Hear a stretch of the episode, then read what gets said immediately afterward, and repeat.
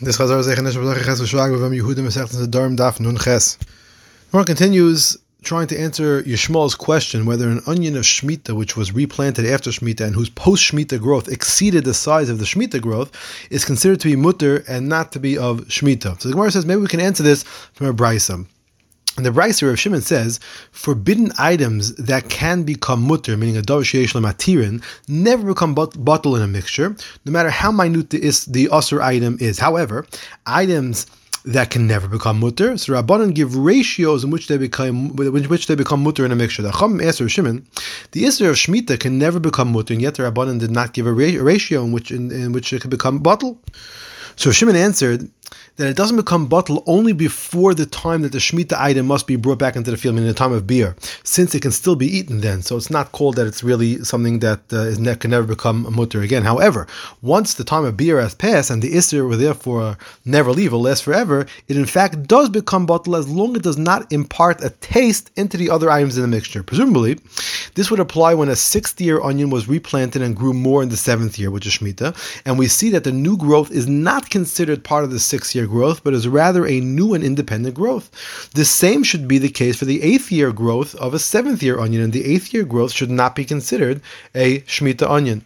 So the Chay, we can answer from over here. The Gemara says, no, it may be that we only say this way when this logic brings, brings about a Chumrah, like we explained yesterday, treating part of the sixth year onion as, as Shemitah, that's a Chumrah, but not when it leads to a Kula, like treating the part of the Shemitah uh, onion as an eighth year onion, which that in that case would lead to a Kula. Maybe we don't say this far. The Gemara says, maybe we can answer Yishmael's question from a Mishnah. The Mishnah says, if a six-year onion grew leaves in Shemitah, we don't know if they received their nutrients from the soil in our Aser, from Shemitah soil, or maybe they got the nutrients from the onion in our mutter.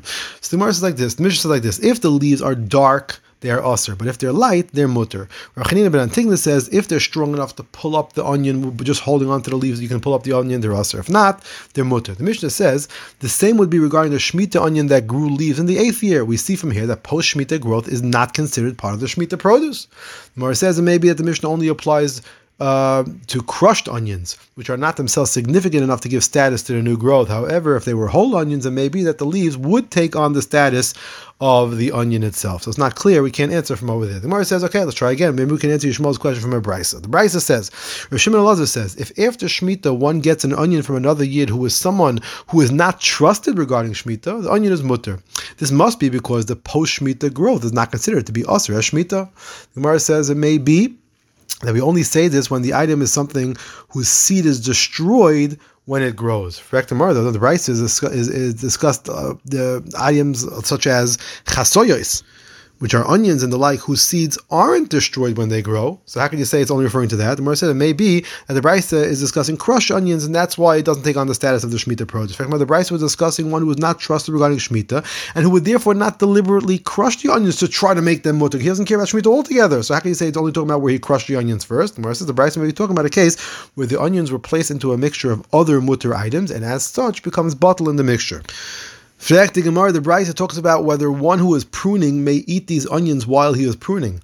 In that case, there's no chance for it to become mixed in other items. Therefore, the Brisa can't be said to only be discussing a case of a mixture. Therefore, there is a proof from the Brisa that the eighth year growth does not become assur because it is seventh year growth. It may even make the isser to become batel.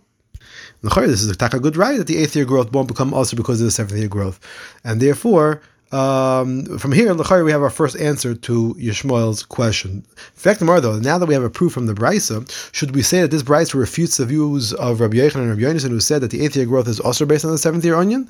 Rabbi Yitzchak said the Isser of Shemitah is different in, in that the Isser comes about through the growth from the ground. Therefore, it also becomes batel through the growth of the ground in the eighth year, and that's why it could be as different than all other Yisur. In fact, my is also an Isser that comes from the ground from growing in Eretz Yisrael, and yet a Brisa says that it does not become batel if it's replanted and grows Shemitah when there's no Maaser obligation. Or said with regard to Maaser, the obligation does not take effect until the produce is completed and piled. As such, it's not simply the ground that causes the obligation, and therefore it can't be that the ground itself can remove the obligation. When it comes to Shemitah, it is all about the ground, and therefore, just like the ground creates the obligation of the Isser, the ground can also be remove it as well, and that's the difference.